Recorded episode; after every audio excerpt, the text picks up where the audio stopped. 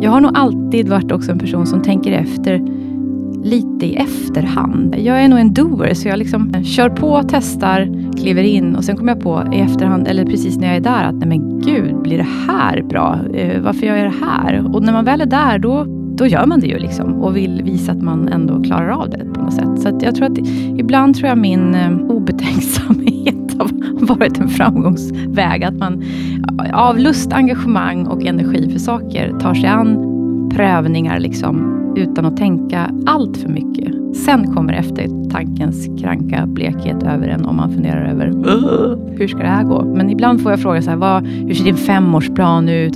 Jag har aldrig haft en 5-årsplan överhuvudtaget eller en plan, utan livets stig har fått utveckla sig längs resans gång. Så jag vet inte, vi lägger kanske ett raster och en tyngd på oss själva också och tror att det ska behöva finnas en väldigt uttänkt plan. Jo, men det där tror jag att många kan känna igen sig. Alltså att vi förväntas ha en plan för vad vi ska, vilka mål vi ska nå och hur vi ska uppnå dem. Men vad händer när man låter livet ha sin gång och låter det som man känner glädje för leda vägen? Det pratar jag och Therese Svanström om i veckans avsnitt.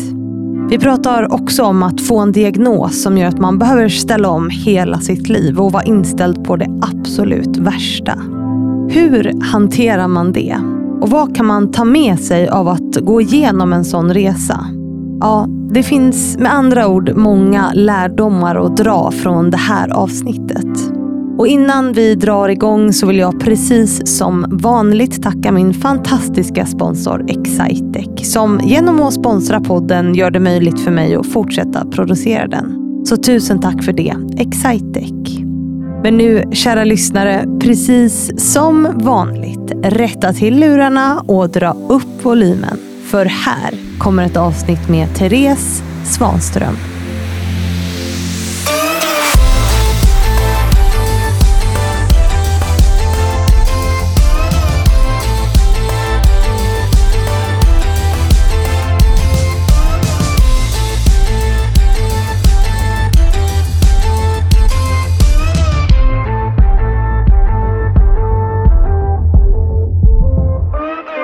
Och du kan få berätta vad du ätit till frukost till exempel? Jag har som vanligt ätit... Varför blir det så här? Varje gång man ska testa ljud så är det frukostgrejen. Det är i alla sammanhang. Vad har du ätit till frukost? Jag har alltid ätit fil eller yoghurt med müsli. Och Paulina Brandberg sa så här: det där frågar alla journalister. Jag bara, men jag är inte journalist. Nej. Jag har bara lärt mig det.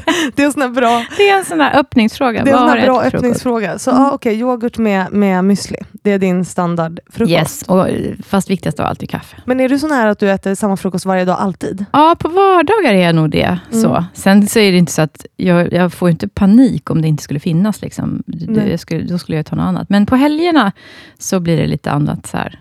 För då går man upp senare och jag är inte jättehungrig direkt på morgonen. Jag är inte sån där som bara går upp och bara, jag vill ha en bauta frukost. Nej.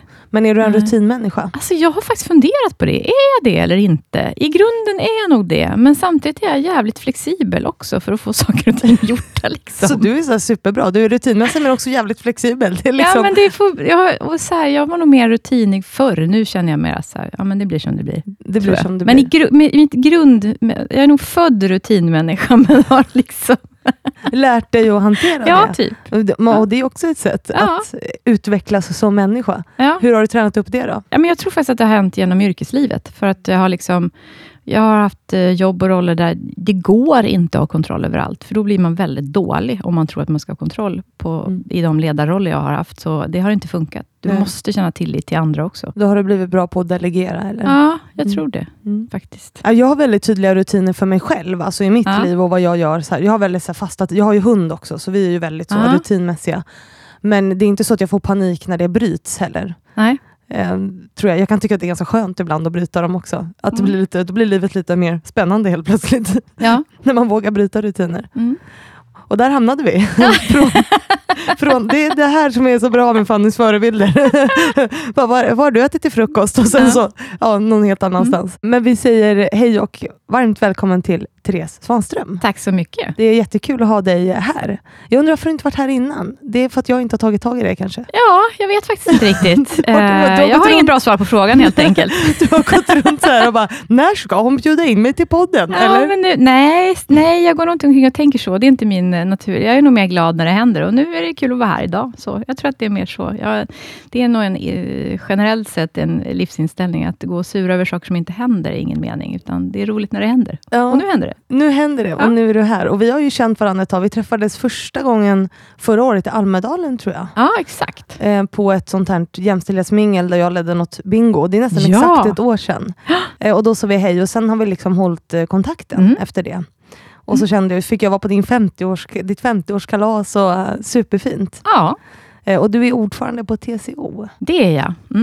Precis. Vad är TCO för någonting? TCO är en facklig, det vi kallar för på fackspråk centralorganisation. Men det betyder att vi är påverkansorganisationen för 12 fackförbund i Sverige. Så, som tillsammans har 1,2 miljoner medlemmar på hela svenska arbetsmarknaden. Det är tjänstemän i privat och offentlig sektor. Allt från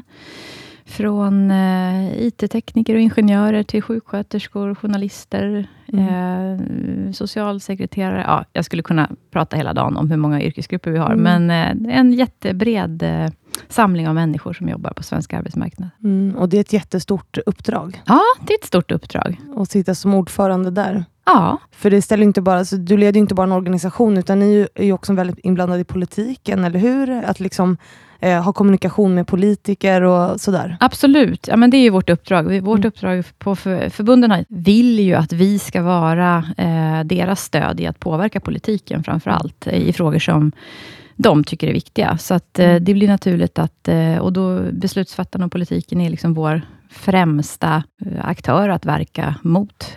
Så att det blir väldigt mycket... Mot eller med? Ja, mot eller med. Både och faktiskt. Beroende på om politiken tycker som TCO. Helt enkelt. Precis. Vi har en plattform för vad vi tycker och sen försöker vi påverka eller jobba tillsammans med politiken beroende på var de befinner sig relaterat till vad vi tycker. Och hur hamnade du där? Är ju frågan då. Ja, det är en bra fråga. Det kan man verkligen fråga sig. Ja, för du har ju en bakgrund inom politiken från början. Du har varit, statssekreterare, eller hur? Ja, det har jag varit. Och även suttit hos olika Annika Strand här bland annat och lite olika ministrar och sådär. Ja, precis.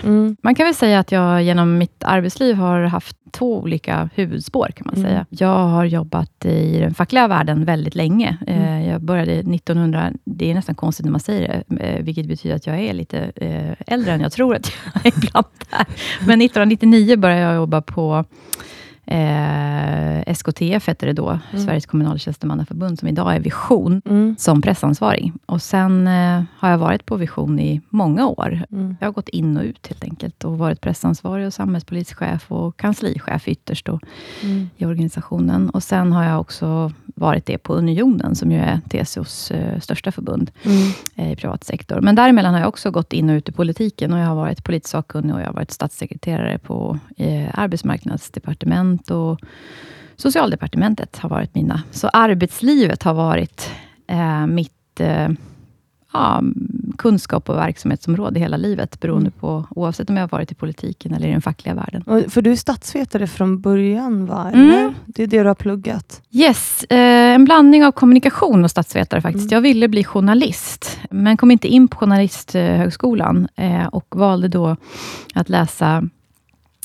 Jag ljög faktiskt för mina föräldrar. För de tyckte att de var högst osäkra på om det ledde någonstans att plugga överhuvudtaget. Vad skulle det vara bra för? För de hade inte den erfarenheten och tyckte att det här jobbet jag hade på Ica hemma var väl bra ändå. Så att, det var en osäkerhet. Och det var ju ytterst, har jag förstått i efterhand, en omtanke. Tänk om det misslyckas och hur blir det och så vidare. Ta lån, studielån för något sådär. Så då, jag kom in på kulturvetarlinjen med kommunikationsinriktning. Men jag vågar inte säga kulturvetarlinjen för det tyckte de nog var väldigt oerhört osäkert vad det skulle vara. Men det låter lite flummigt sådär. Ja, så tyckte nog mina föräldrar. Men jag läste kommunikation och media i ganska många terminer. Men kom sen på att jag ville komplettera med statsvetenskapen. Så att jag har framförallt, min kandidatexamen är statsvetenskap, men jag har minst lika mycket media och kommunikation. Och sen har jag läst sånt som vi kanske kommer in på. Det som då hette kvinnovetenskap. Oh, just det. Idag heter det genusvetenskap, det men då hette det kvinnovetenskap. Någon annan har varit här som berättade att det hette kvinnovetenskap. Det är superintressant. Ja, verkligen. Ja. Så det läste jag en termin också. Ja, för det är något du brinner för också. Ja. Alltså jämställda, och vi ska komma in på det, men jag tänker att vi ska prata lite mer om dig innan vi kommer in på det, för du har ju en väldigt intressant bakgrund tycker jag själv. Du är inte från Stockholm, eller hur? Du är från någon liten by någonstans som hette, vad heter den? Vad? Nej. Jo, bra där. Wow. Jag har fotografiskt minne, så det är därför jag kommer ihåg det. Det är ganska bra gjort att komma ihåg det, för det är ju ett ganska konstigt ortsnamn liksom. Det är ju som ett ord. Nej, men jag är från Vad. Och jag tror att vad det här... sa du? Nej, jag skojar. Ja, exakt. Det är den absolut vanligaste kommentaren jag får på när jag säger vad jag är från. Vadå? Eller vad sa du? Vad sa du? Ja, förlåt. Ja. Var ligger Vad någonstans? Vad ligger i Södra Dalarna. En liten by i Södra Dalarna med några, det är inte 100-talet invånare kanske. En liten byskola, 1:an till 3:an och 4:an till 6:an. Ja, och så hamnade du här liksom. Ja. I storstan ett väldigt offentligt liv liksom. Och det klivet är ju ganska långt, tänker jag. Och då vill jag ju liksom prata om hur kommer det sig att du hamnade där? För jag tänker att jag har ju läst då att din pappa var brevbärare och din mamma var hemmafru, eller hur? Mm. Och liksom, du kommer från vad du säger, tror jag, en ganska så här jordad, eller vad, du använder något ord för din uppväxt, att den var väldigt jordnära. Eller ja, men det är rätt, tror jag. Den var jordnära och väldigt liksom, vanlig, enkel. Mm. Ja. Och jag tänker, det här kan ju vara mina fördomar, men när man växer upp i en liten by är liksom den typen av konstellation med mamma som hemmafru, pappa som brevbärare, att det är lätt att man liksom följer det spåret på något sätt.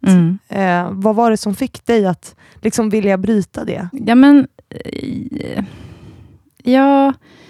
Det är en sån himla bra fråga och jag har inget jättetydligt svar på den, för jag har liksom inte, det är svårt att definiera det i efterhand, men jag tror att det kan ha berott på dels ett engagemang. Jag har alltid varit engagerad i frågor om rättvisa och vilja göra skillnad på det sättet, men det fanns ju liksom ingen riktig avsättning för det i lilla byn Vad. Där deltog jag i det som var den möjliga fritidssysselsättningen, det vill säga idrottsföreningen, så vi som drevs av föräldrar och så vidare. Men jag ville nog egentligen engagera mig på något sätt, men det blev aldrig så. Och sen tror jag en nyfikenhet. Jag tyckte om att plugga, jag tyckte det var roligt att läsa. Och att få möjligheten att läsa vidare på en högskola och universitet var för mig spännande att få testa om det skulle funka, om jag skulle klara det. Så. Jag har nog alltid varit också en person som tänker efter lite i efterhand. Jag är nog en doer, så jag liksom kör på, testar, kliver in och sen kommer jag på i efterhand, eller precis när jag är där, att nej men gud, blir det här bra? Varför gör jag det här? Och när man väl är där, då gör man det ju liksom och vill visa att man ändå klarar av det på något sätt. Så att jag tror att ibland tror jag min obetänksamhet har varit en framgångsväg, att man av lust, engagemang och energi för saker tar sig an prövningar liksom utan att tänka allt för mycket. Sen kommer efter tankens kranka blekhet över en om man funderar över hur ska det här gå? Men det har ju gått ganska bra ändå. Jag känner igen mig väldigt mycket i det där. Jag är ju likadan. Jag bara slänger ut grejer och så bara, oops, var det här särskilt smart? Ja, du gör det. Ja, jag gör det. Jag är också en sån här som bara kör. Alltså jag går ganska mycket på magkänsla. Alla frågar alltid mig så här, vad har du haft för strategi för att liksom hamna där du... Exakt. Jag har inte haft någon strategi. Nej. För att jag har liksom låtit intressant. Det som driver en ta en framåt liksom. Men det gör ju också att man går i fällor som du säger. Alltså att det är så här, man vaknar upp och bara shit, vad hände nu? Kan du komma ihåg någon gång som du har hamnat där? Inte så jättenära, men jag tycker bara att ta på mig det här uppdraget som ordförande för TCO var nog, det kändes otroligt hedrande att få frågan. Men att växla över från att ha haft ett ledarskap som har inneburit att man leder organisationen men inte är liksom den utåtriktade personen. Innan jag vande mig vid att vara ansiktet utåt så var det nog, oj, är det här verkligen min spetskompetens, kommer jag att klara det här? Tills jag insåg att ja, men det gör jag nog, och jag tycker nog det är ganska roligt. Och så har det varit ganska många gånger. Jag vet att jag blev ordförande i en studentförening när jag pluggade i Örebro, och jag ringde hem och var jätteglad, sa till mina föräldrar att de vill att jag ska bli ordförande för den här föreningen. Och då sa min mamma, av omtanke, fattar jag, är du säker på att du klarar av det? Och jag hade ju redan tackat ja, och så kom jag på, nej det är jag ju inte. Jag är inte säker på att jag klarar av det här, och hur blir det här nu då? Så? Det gick ju bra, men så det har liksom hänt vid sådana tillfällen i livet. Men det här som du säger också, då utgår jag från att det ligger i det du säger också, det här, man får ibland får jag fråga så här, hur ser din 5-årsplan ut? Hur ser din det lät som du hade fått den frågan också. Jag har aldrig haft en 5-årsplan överhuvudtaget, eller en plan, utan det har livets stig har fått utveckla sig längs resans gång. Och jag tror det är mycket, jag vet inte, men jag får en känsla av, i alla fall de som finns i min närhet, har det varit mer så än att det finns en utlagd plan. Det känns vanligare än man tror. Så jag vet inte, vi lägger kanske draster och en tyngd på oss själva också, och tror att det ska behöva finnas en väldigt uttänkt plan. Och jag tror att det begränsar så, eller jag vet det eftersom jag skriver en bok om det, att det att det där begränsar människor så otroligt mycket, när man tänker så här, hit ska jag, det här är framgång, jag ska ha den här titeln, jag ska tjäna de här pengarna, och så bara missar man allt på vägen. Jag levde där i jättemånga år, nu är jag bara 34, men så här, tills jag var startade den här podden, så var det så här, hit ska jag, och det gör ju också att man inte träffar nya människor. Nej. Man begränsar, hur hittar man vad man brinner för, om man inte så ställer sig den frågan. Jag tänker att det är det som kanske har drivit dig, alltså någon form av driv att vill jag förändra någonting, eller har jag fel? Nej, men det är precis det, och det har varit utgångspunkten, och jag kan känna en tacksamhet över att inte ha haft den här förväntansbilden på att det ska hända, att det här och det här och det här ska hända i mitt liv. För jag har mera blivit oerhört glad och tacksam över att ha fått frågan eller fått möjligheten till olika uppdrag, ända från unga år till nu i livet. Jag har aldrig förväntat mig att det är jag som ska få frågan att bli ordförande för TCO, eller det är jag som ska få frågan, och det skapar ju en extra glädje om du inte har lagt målbilden att det här ska jag uppnå, och så är det en ganska tuff resa dit. Det blir ju mycket också personligen mycket roligare, och man går in i det just på grund av engagemanget, intresset och viljan, och det jag brukar prata om det också när jag ser till mina barn. Jag har 2 pojkar som är 18 och 15, och jag har under en tid i mitt liv funderat över det här som jag pratade med dig om nu, om mina föräldrar som kanske ibland var jag sur över att de inte uppmuntrade mig mer, utan att det var av omtanke, den här hålla tillbaks perspektivet, att ta inte på det för mycket och gör inte det här och tänk om och så vidare. Men det fanns en positiv grej i det där också, om man väljer att se det så. Det var ju att det fanns aldrig någon förväntansbild på mig. Allt som jag åstadkom var ju någon form av glädjebonus också för dem, att slå lite grann ur det här underläget är en fördel på det sättet. Medan idag är perspektivet mycket mer relaterat till mina barn, att hela världen är öppen, bara du vill så har du alla möjligheter. Och det är ju inte säkert att det är så, och det blir ju ett ganska stort ok på någons axlar att också leva med den föreställningen att jag kan göra precis vad jag vill, bara jag vill det själv. Och så ser inte världen ut heller. Det är så många faktorer som spelar in om det går bra eller dåligt i livet för oss, tänker jag. Ja, den mentaliteten är ju ganska negativ på många sätt, för man säger så här, alla kan bli enastående eller göra vad de vill på något sätt. Det är också på ett sätt att säga så här att alla som inte blir det är medelmåttor. Eller, eller misslyckade till och med. Och det är ju fruktansvärt, tycker jag. Så man lever med den retoriken, så då kommer ju alla andra gå runt och känna sig misslyckade. Som jag också kan bli enastående. Och vad är enastående? Exakt. Alltså, det är en ganska farlig retorik, tänker jag. Jag håller helt med. Och jag tänker så här, dina insikter om det här och vad du brinner för, vad som är viktigt. Jag tänker att vi också ska prata om din resa med att ha en hjärntumör och hur det har påverkat dig. Jag vill komma in på det här, känner jag, innan vi går vidare. Vill du berätta den storyn? För jag har en idé om att det hänger ihop lite, men jag kan ha fel. Ja, nej men absolut. Jag har haft, det har varit en resa. Du var inne på resan ifrån liksom Lilla Vad till Stockholm och så vidare. Och det, den har ju varit utmanande till och från på olika sätt när man behöver ta på sig, eller när man får uppdrag som man inte riktigt vet om man klarar och så gör man det ändå och så vidare. Sen finns det ju saker i livet som man inte alls styr över själv. Och det här med jag har varit en person som har varit väldigt frisk genom hela mitt liv och aldrig känt efter särskilt mycket heller, om jag ska vara helt ärlig, utan tänkt att det där löser sig väl. Men sen kom det här för fem år sedan var det nu, en tid när jag, eller det är mer än 5 år sedan jag började känna av att jag förstår inte, under korta sekvenser under en dag så förstår jag att du pratar, men jag förstår inte vad du säger. Mm. Och jag kan inte uttrycka mig i ord. Och det var sådär 30-60 sekunders sekvenser som jag försvann i medvetande. Mm. Och jag sket i det där. För det var så, ingen som märkte det. För det var så korta perioder att jag kunde liksom alltid dölja det. Mm. Mm. Jag fick en metallisk smak i munnen när det här hände. Och jag liksom, blev lite sådär konstig, men struntade i det där. Jag tänkte att man är väl lite trött och man är väl lite sådär.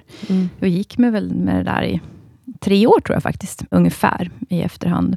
Och det blev starkare och starkare. Och till sist så, det var när jag jobbade i regeringskansliet som statssekreterare. Då har man veckovisa såna här ronder med medarbetarna där de drar ärenden som jag förväntas säga ja eller komma med kommentarer till innan de går upp till regeringen. Och så hade vi ett sånt möte och de hade dragit en fråga och jag förväntas ge ett svar. Och då kunde jag inte hålla tillbaks den här grejen.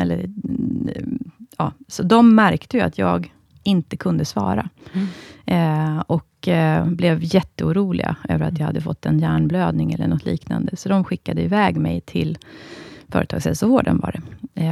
Och jag tänkte, nu kommer jag att bli diagnostiserad som en kvinna i 40-årsåldern. 2 barn, hyfsat inte jättestora, stressigt jobb. Nu är du utbränd. Så det första jag sa till företagshälsovården var att jag är inte utbränd. Bara så ni vet, jag kategoriserar mig inte som utbränd. Nej. Och då sa företagshälsovården det att nej, jag tror inte heller du är utbränd, sa han faktiskt. Det var en väldigt klok läkare. Vi skickade dig till Sofia-hemmet så fick jag för vidare undersökning. Och då fick jag en diagnos som epileptiker.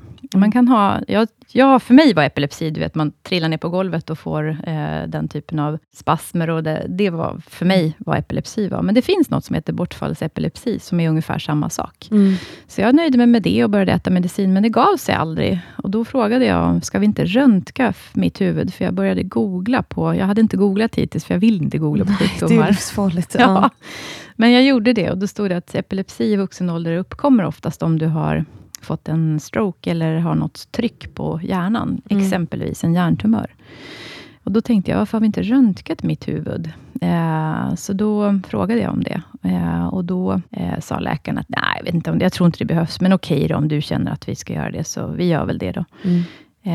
Och det gjorde man och hittade en tumör som var mitt i huvudet som lite större än en golfboll som tryckte ut centrala funktioner, det vill säga tal och talcentrum helt enkelt.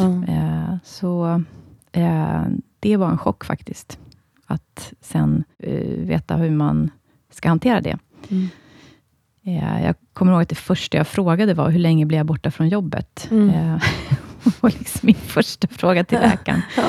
Och då sa han, den första läkaren sa att men jag har haft patienter som får operera sig på torsdagen och på måndagen är de på jobbet. Bra, tänkte jag. Den tar jag. Det blir toppen. Men sen så fick vi en akuttid på Karolinska på måndagen. Och då sa jag det att jag hörde att det här var liksom ganska lättfixat. Och torsdag till måndag. Då sa han, vem har sagt det? Och då förstod jag att det blir inte så. Så blev det inte. Nej. För du fick operera bort den där. Och det var ganska stora risker med den. Att du skulle tappa synen och liksom bli personlighetsförändrad. Och för den satt på något sånt. Att du inte skulle kunna prata till exempel. Ja.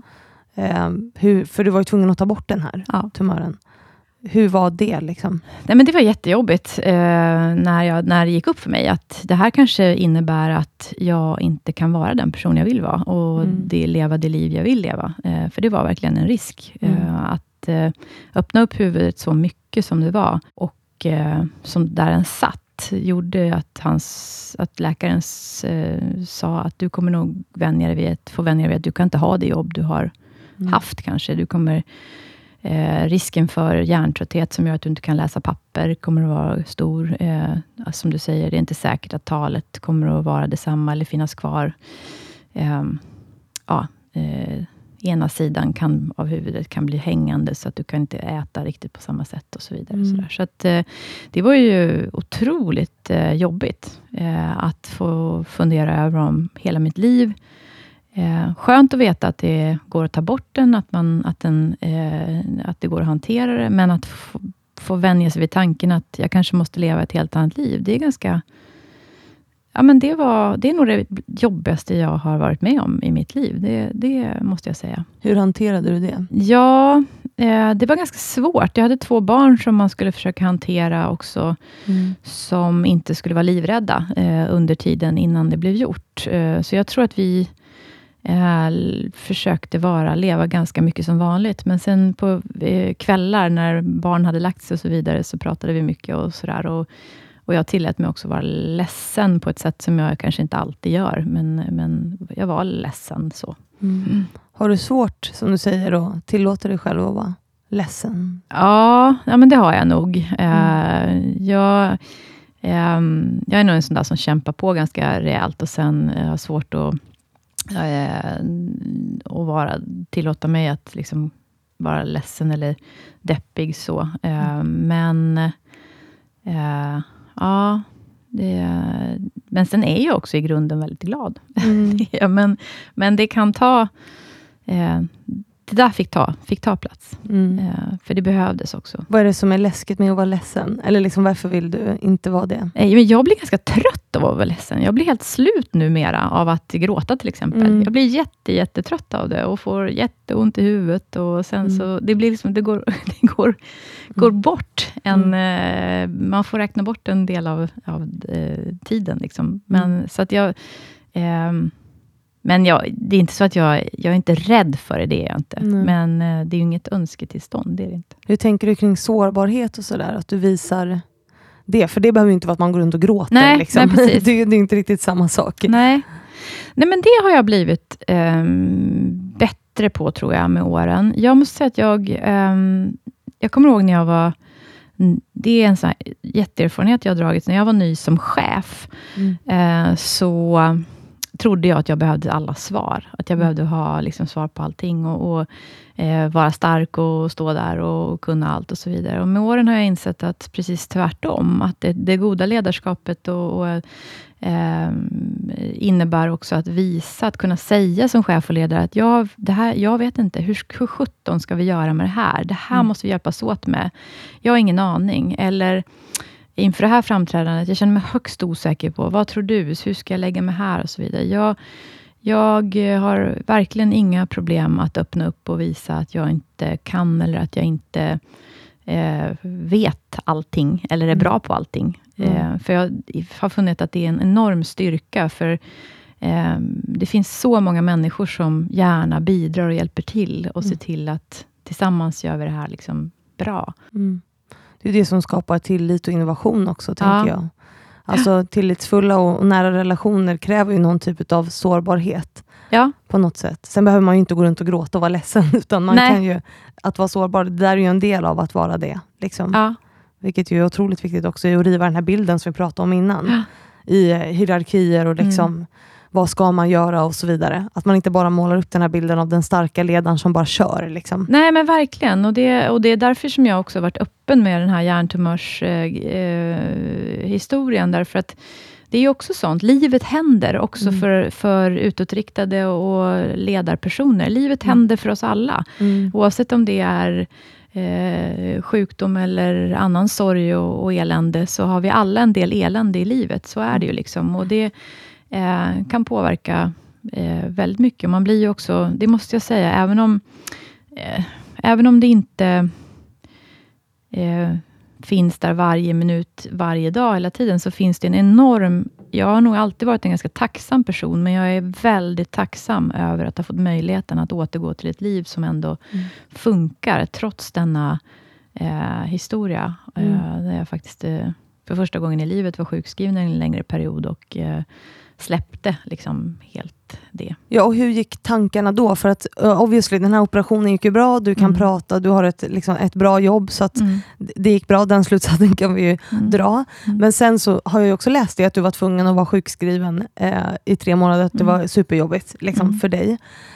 Hur gick tankarna då när du var tvungen att ta en paus? Ja, men först var det jobbigt när jag fick beskedet att du kommer inte kunna jobba.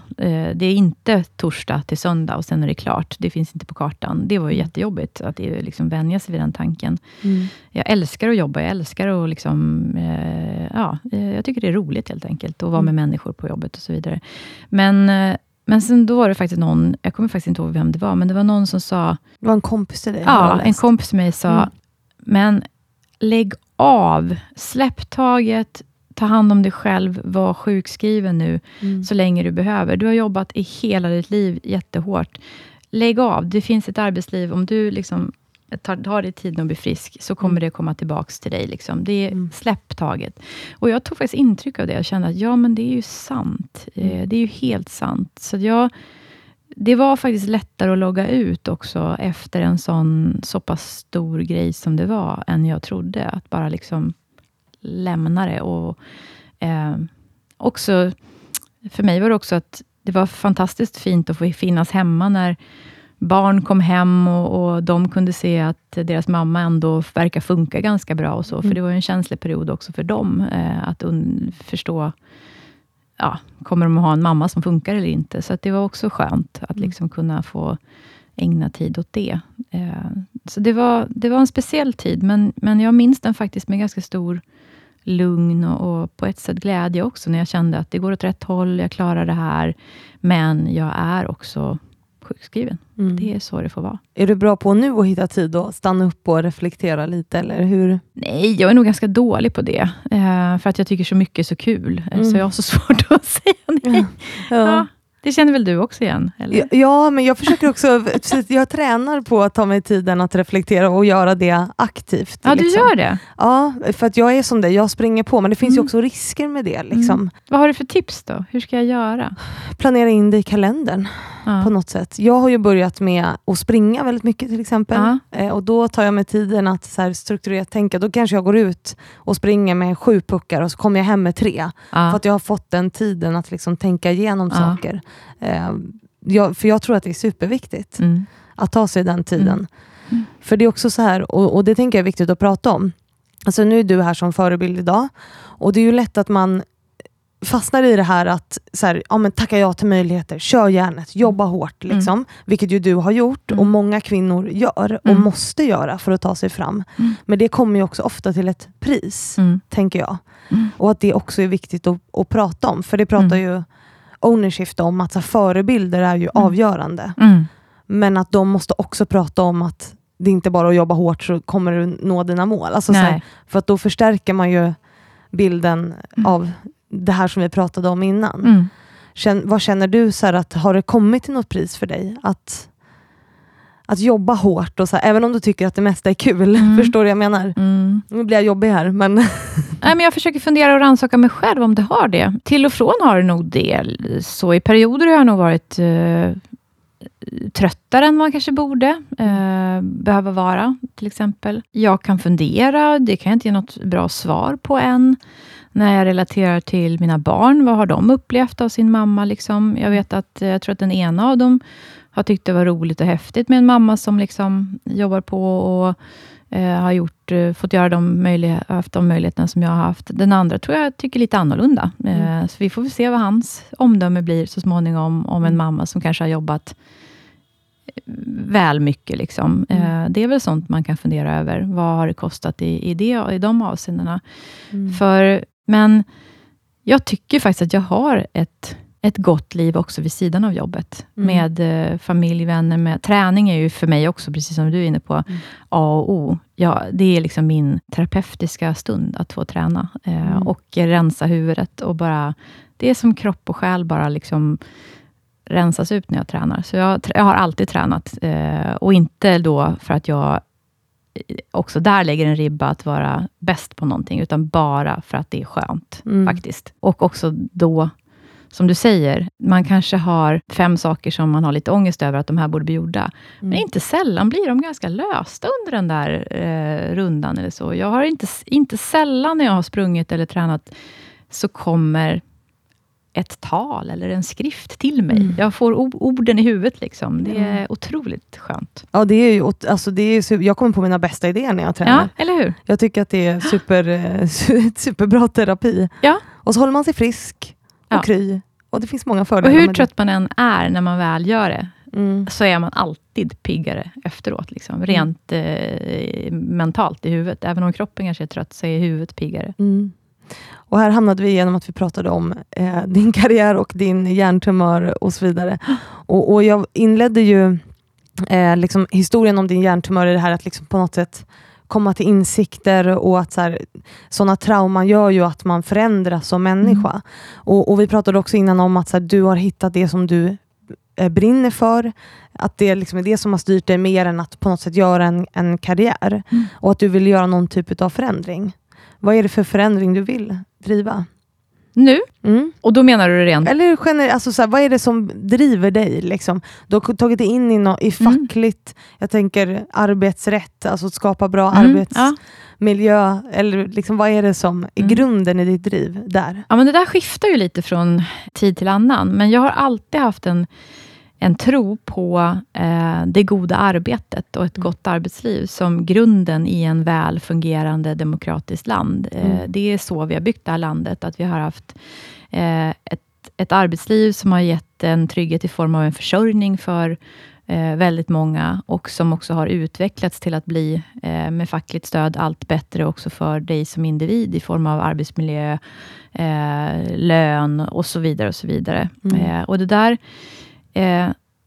har, tycker jag, blivit ännu tydligare i dessa tider av ökad polarisering, av ökad utsatthet och så vidare.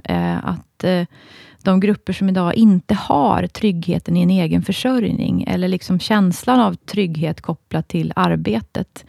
Det är också där missnöjet, det är där oron, det är där svagheten finns kopplat till den tillit som behövs i ett land och ett samhälle för att vi ska känna att vi ställer upp på det gemensamma samhället och det gemensamma demokratiska samhället. Så just nu tycker jag att tillgången till ett gott arbete är otroligt centralt och otroligt viktigt. Och samtidigt förändras arbetsmarknaden i väldigt stor utsträckning i form av otryggare anställningar. Kanske ingen trygghet alls i anställning, kanske ingen anställning alls. Och det där är kanske en av våra viktigaste uppgifter, att se till att det finns. För idag finns det tyvärr krafter som också utnyttjar den osäkerhet som finns i att inte ha ett jobb, inte ha en trygg tillvaro. Och som gärna drar nytta av den typen av oro och osäkerhet för att också politiskt skapa osäkerhet och otrygghet och dra nytta av den typen av problem på arbetsmarknaden. Så just nu driver det mig väldigt starkt, måste jag säga. Vad behöver vi göra för att förändra det då? Jag tror att vi behöver fortsätta med de fackliga grunduppgifter som vi har haft under lång tid och som nu behövs mer än någonsin i att både se till att driva på politiken, att jobba med politiska insatser och åtgärder som gör att människor som inte har jobb kan komma i jobb. Det handlar om utbildning, det handlar om praktik, det handlar om arbetsmarknadspolitik som fungerar så att vi får människor som idag står utanför arbetsmarknaden in i arbetsmarknaden. Det är ju dessutom så att vi har brist på arbetskraft på nästan hela arbetsmarknaden. Så den här matchningsfrågan, att se till att människor rustas för att faktiskt kunna ta jobb på arbetsmarknaden, är helt central. Och sen behöver vi som fackliga organisationer också se till att vara med och underlätta på arbetsplatserna att det händer. Att företag och organisationer också anställer människor, även om man kanske inte exakt har de kunskaper och erfarenheter som man tidigare varit van vid att få in på arbetsmarknaden och så vidare. Så det finns väldigt många olika uppgifter att ta sig an, skulle jag säga. Ja, för du brukar ju säga det att så här, facklig verksamhet och demokrati hänger ju ihop väldigt mycket. Och du har varit inne lite på det nu, på vilket sätt. Men kan du utveckla det, hur det hänger ihop? Nej, men dels hänger det ihop så att alla våra medlemsförbund i TCO och TCO har, förutom det fackliga uppdraget att jobba med schyssta jobb, så har ju vi också ett uppdrag att verka för ett demokratiskt samhälle. Så alla idéer och tankar både på arbetsplatsen eller i samhället i stort som på något sätt motverkar en demokratisk utveckling, det är vår uppgift att höja vår röst och säga att det här tycker inte vi är bra. Så det hänger ihop på det sättet. Men sen hänger det också ihop mer i den komplexa kedjan som jag försökte prata lite om tidigare. Det här att skapa en trygghet och tillit i ett land. Det är ju basen för en demokrati. Och den tryggheten och tilliten är ganska mycket avhängigt av att du har ett jobb och en egen försörjning som gör att du kan känna vila tryggt i att jag klarar att betala hyran, jag klarar att köpa mat till mig och min familj eller vem det nu kan vara, jag klarar av att hantera de räkningar jag kan ha och vi går runt den här månaden också. Det är en väldigt, väldigt viktig källa till tillit, trygghet och vilja att också bidra till ett demokratiskt samhälle som ibland tror jag vi har tappat, för vi har tagit det ganska självklart under lång tid att så är det. Men i takt med att arbetsmarknaden förändras, i takt med att vi har andra kompetenser på arbetsmarknaden som behövs, så behöver vi också svara upp mot och se till att människor har möjligheten att delta i det arbetslivet för att också vara garanter för ett demokratiskt samhälle. Jag också typ delta i röst, alltså så här... Ja. För man ser väl att de som inte har tillgång till det här också, de som inte röstar till exempel, eller hur? Absolut, och där gick ju valdeltagandet ner till exempel i år i Sverige. Med jag tror det var 3% lite drygt kanske. Det är också en jätteviktig uppgift naturligtvis att se till att vi utnyttjar de demokratiska möjligheter som finns i ett land. Nu går vi till ett val i Europaparlamentet här i vår. Det är också idag en väldigt viktig beslutsfattande institution där vi hoppas att valdeltagandet i Sverige också blir bra. Ja, det är superviktigt. Och du sa att så här, du ibland går ut och säger så här, det här tycker jag är fel, för du har ju en väldigt offentlig roll liksom, och syns ju i media och så vidare och uttalar dig om den här typen av frågor, även om du är partipolitiskt oberoende på något sätt. Och det vi ser också är att kvinnor i den typen av roller liksom möts av mycket mer hat och hot. Det var på Nyhetsmorgon igår, tror jag. Precis. Inte senast då. Yes. Och ni släppte ju en rapport. Men det hade ju inte med det att göra i och för sig. Men att, hur har det varit för dig liksom, att vara en kvinna offentligt och uttala dig om dem? För det är ändå ganska känsliga ämnen liksom. Ja, men det är ju lite annorlunda. Man får vara lite, där får man ju vara lite. Och där kan man ju fundera över hur det där påverkar en. För att jag tror att det finns ju en risk att man blir till sist lite hårdhudad. Därför att det kommer så mycket över en. Att man till sist liksom, ja men, inte kan ta in det. Därför att det är... Ja, då mår man för dåligt av det helt enkelt. Och det vill man ju inte heller vara. Man vill ju vara en ledare med själ och hjärta som känner, tycker, tänker och som visar att man känner, tycker, tänker och inte bara är en robot i största allmänhet. Så jag tycker den här... Jag tillhör nog inte de mest utsatta, men när vi pratar om frågor som handlar om allas möjligheter på arbetsmarknaden och till exempel tillgången och värdet av att också människor som har kommit till vårt land av olika skäl, flytt hit eller invandrat hit av andra skäl, är viktiga och har stor betydelse. Ja, då väcks hela vad ska man säga, vad kallar vi dem för? Jag vet inte. Det är någon slags ett gäng som verkligen kan uttrycka nästan vad som helst som dyker upp ur mobben på något sätt. Ja, typ så. Det och sen jämställdhet är de två områden där jag märker att det liksom väcker någonting till liv. Och då kommer det. Och då blir man ju lite till sist, för att känna att man ändå ska orka, tycker jag, dra i de här frågorna, så blir det ju så att man liksom nästan struntar i det, att ta in det överhuvudtaget. Och det måste man nog göra. Men det finns, har jag reflekterat över, en viss risk att man också skärmar av och stänger av så att man man kanske missar relevanta synpunkter på och motstånd mot det som jag och vi tycker att man blir för enögd för att man orkar liksom inte ta in det. Så det tror jag är för mig den största risken. Jag tror man reagerar olika på det där, hur man känner för det. Jag märker det när jag pratar med människor både på jobbet och runt omkring, att man kan tycka att det är väldigt, väldigt obehagligt och så. Men tyvärr har vi ju kommit till ett läge idag att jag tycker inte att det är särskilt obehagligt, utan bara väldigt förutsägbart och märkligt. Och det är ju otroligt hemskt, tycker jag, att vi är i ett debattklimat där man kan uttrycka i skrift offentligt nästan vad som helst. Och det får bara vara så. Ja, det fick ju jag höra när jag började med det här. Att så här, bara så du vet, när jag pratar om jämställdhet, så du får förvänta dig att du kommer få en massa hat. Och det är ju tragiskt. Att man liksom ska vänja sig vid det på något sätt. För det gör man ju. Ja, man gör ju det. Man vänjer sig vid det. Och det liksom blir som att ja, men det var inte så konstigt. Det var bara väntat. Så. Medans jag menar, skulle du eller jag uttryckt oss på det sättet som en del, det hade ju blivit ett ramaskri, kan man ju säga. Ja, jo. Och jämställdhet är ju känsligt, och jag tycker att det är märkligt att det väcker så mycket känslor. Det är en sån grundläggande sak. Och ändå är det så många som blir så arga. Ja. Alltså, jag håller med. Ja, jag håller verkligen med dig. Det var ingen fråga, utan det var bara så att jag tycker att det är märkligt. Det borde ju ligga i allas intresse, men så får man ju inte säga. Nej, men så är det ju. Alltså, det är ju helt obegripligt. Och det är ju det som är så svårt, tycker jag också. När man, jag är nog liksom född och uppvuxen också i en tradition där man måste möta varandra med sakliga argument och liksom komma med riktiga påståenden som, och mötas och mätas liksom i det där, att och också intellektuellt fundera över, ja, men du kanske har mer rätt än jag och så vidare, och att man ändrar sig så.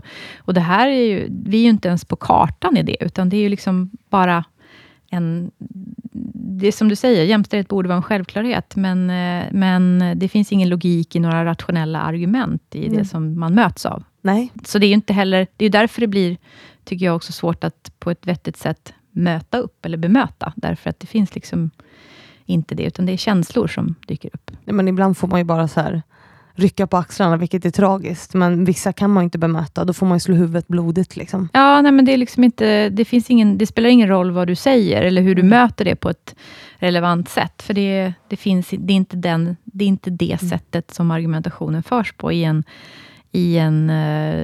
diskussion eller ett nyfiket frågande. Hur tänker du nu, Fanny? Har du verkligen tänkt igenom det här? Det är ju inte den frågan du får, utan det är ju...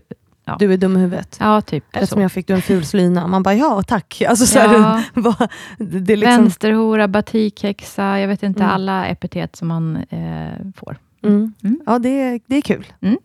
Men just det här med jämställdhet, om vi ska vara lite positiva, för det är ju någonting som ni jobbar med mycket på TCO, och jag vet att det här också var någonting som min sponsor Excitec vill att jag pratar med er om, för det är en fråga som de jobbar mycket med, det här med ett jämställdhetsindex, för det är superintressant, och ni släppte ju det var inte så nyligen, men siffror ganska. Om det. Ja, det är inte så lång tid sedan. Nej. Jag tittade på den senaste idag, att det är 6, berätta du mer, vad handlar det om?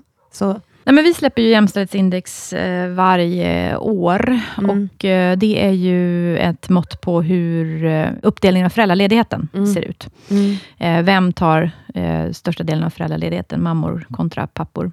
Och det har vi gjort i drygt 15 år tror jag nu, och det har ju gått sakta men säkert, knaprat sig mot en ökad jämställdhet under många år nu. Tyvärr så dels för 2 år sedan stannade utvecklingen av, så att det planade ut. Förra året gick den faktiskt bakåt. Pappor tog ut färre dagar. Och i år såg vi en liten ökning igen, men väldigt liten. Så vi landade ju i att med den takt som vi nu ser, så har vi 70 år kvar till ett jämställt uttag av föräldraförsäkringen. Trots att jag tror att det var 94% av föräldrarna tycker att man ska dela lika på ansvaret för barnen. Och varför gör man inte det? Alltså, för att 70 år tills män tar det ansvar de inte hjälper till, utan tills de tar det ansvaret de ska. Ja. Varför, om man säger då så här, man tycker det är viktigt, 94% tycker det. Mm. Vad är det som hindrar folk från att göra det? Har du ett bra svar?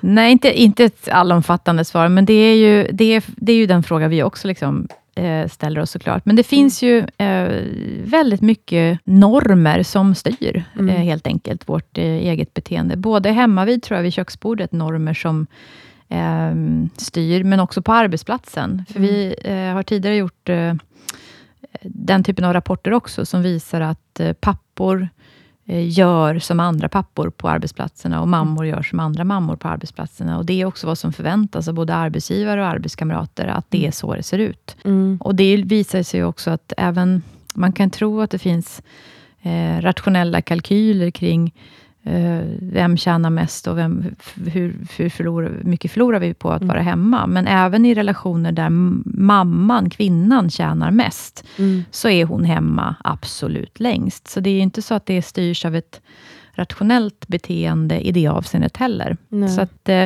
jag tror att det är väldigt mycket normer och värderingar kring vad ett föräldraskap innebär för mammor respektive pappor. Mm. Och vad gör vi då? För jag vet att du pratar mycket om en tredelad föräldraförsäkring, eller hur? Vad innebär det? Vi vill att fler månader viks för respektive förälder. I första steget en tredelning. Det är klart att vi vill också nå en hälften-hälften-delning.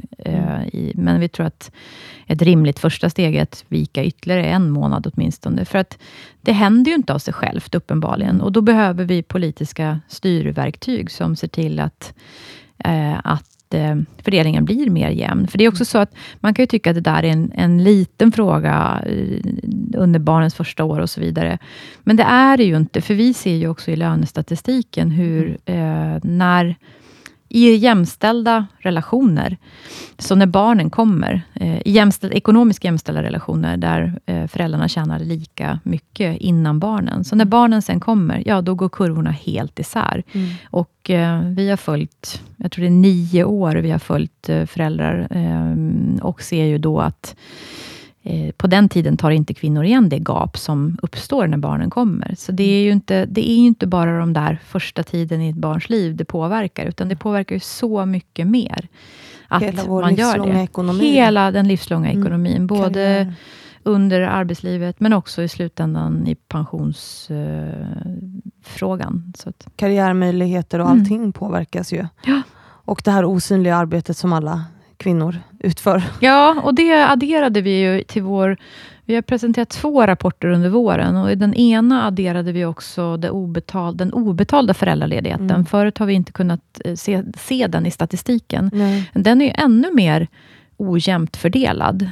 Man kan ju ta föräldraledigt utan ersättning, och den delen är ännu mer ojämnt fördelad. Det är kvinnor som tar den obetalda föräldraledigheten, vilket innebär att jag tror kvinnor är hemma mer obetalt än män är hemma betalt totalt sett. Så att det säger något om dynamiken i det hela. Ja, och det hänger ju på struktur och normer och kunskap, tänker jag, väldigt mycket.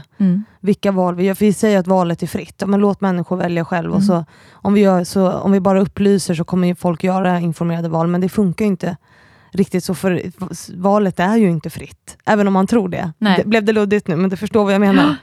Nej, men valet, normer och värderingar styr valet. Så att valet blir inte fritt i alla fall. Nej. Och den rapport vi gjorde tidigare som visade på normer och värderingar på arbetsplatserna visar ju också att just det här med arbetsgivares inställning också till att man förväntar sig att som man tar du möjligen några månader, men inte mer än så och så vidare. Så det där behövs ju också att man på arbetsplatserna möjliggör för både män och kvinnor att vara lediga med barn. Då kan vi slänga in lite reklam här för eventet vi har tillsammans. Ja. Jag snikar in det lite här. Gör lite det. Snyggt innan vi avrundar. Som ju handlar om det där med osynligt, obetalt arbete och hur vi liksom kommer åt det. För det är ju så otroligt viktigt. Det är ju en av, tycker jag, grundfrågorna i att så här, skapa jämställdhet. Att kvinnors frigörelse, kvinnors ekonomiska möjligheter, och på så sätt komma åt mäns våld mot kvinnor, alltså, och gängkriminalitet, alltså det är så mycket som hänger ihop med just det här, tänker jag. Eller hur? Ja, men absolut. Det kan jag känna att det finns ju många jämställdhetsfrågor som är viktiga, men den ekonomiska jämställdheten är ju helt central för kvinnors möjligheter och kvinnors lika rättigheter. Och det är också därför det är, just den frågan är ju ett av de de politiska delmålen som har satts kopplat till jämställdhet i riksdagen. Av den samlade riksdagen har fattat beslut om dem, där den ekonomiska jämställdheten är ett av delmålen och det obetalda arbetet är ett annat. Och ändå tycker jag att det är ganska lite fokus på de frågorna, både politiskt och i en samhällsdebatt. Det är som att inte riktigt de är moderna och intressanta att diskutera längre. Och det är allvarligt, för det är grunden för hela möjligheten till kvinnors och mäns lika möjligheter. Då bjuder vi in lite politiker till den 28 september. Ja, det tycker jag verkligen. Och sen så slänger jag in en länk i beskrivningen på avsnittet till vårt event som vi har. För att det är en väldigt viktig fråga. Jättebra. Och så tänker jag att vi ska börja avrunda nu. För vi har spelat in så superlänge.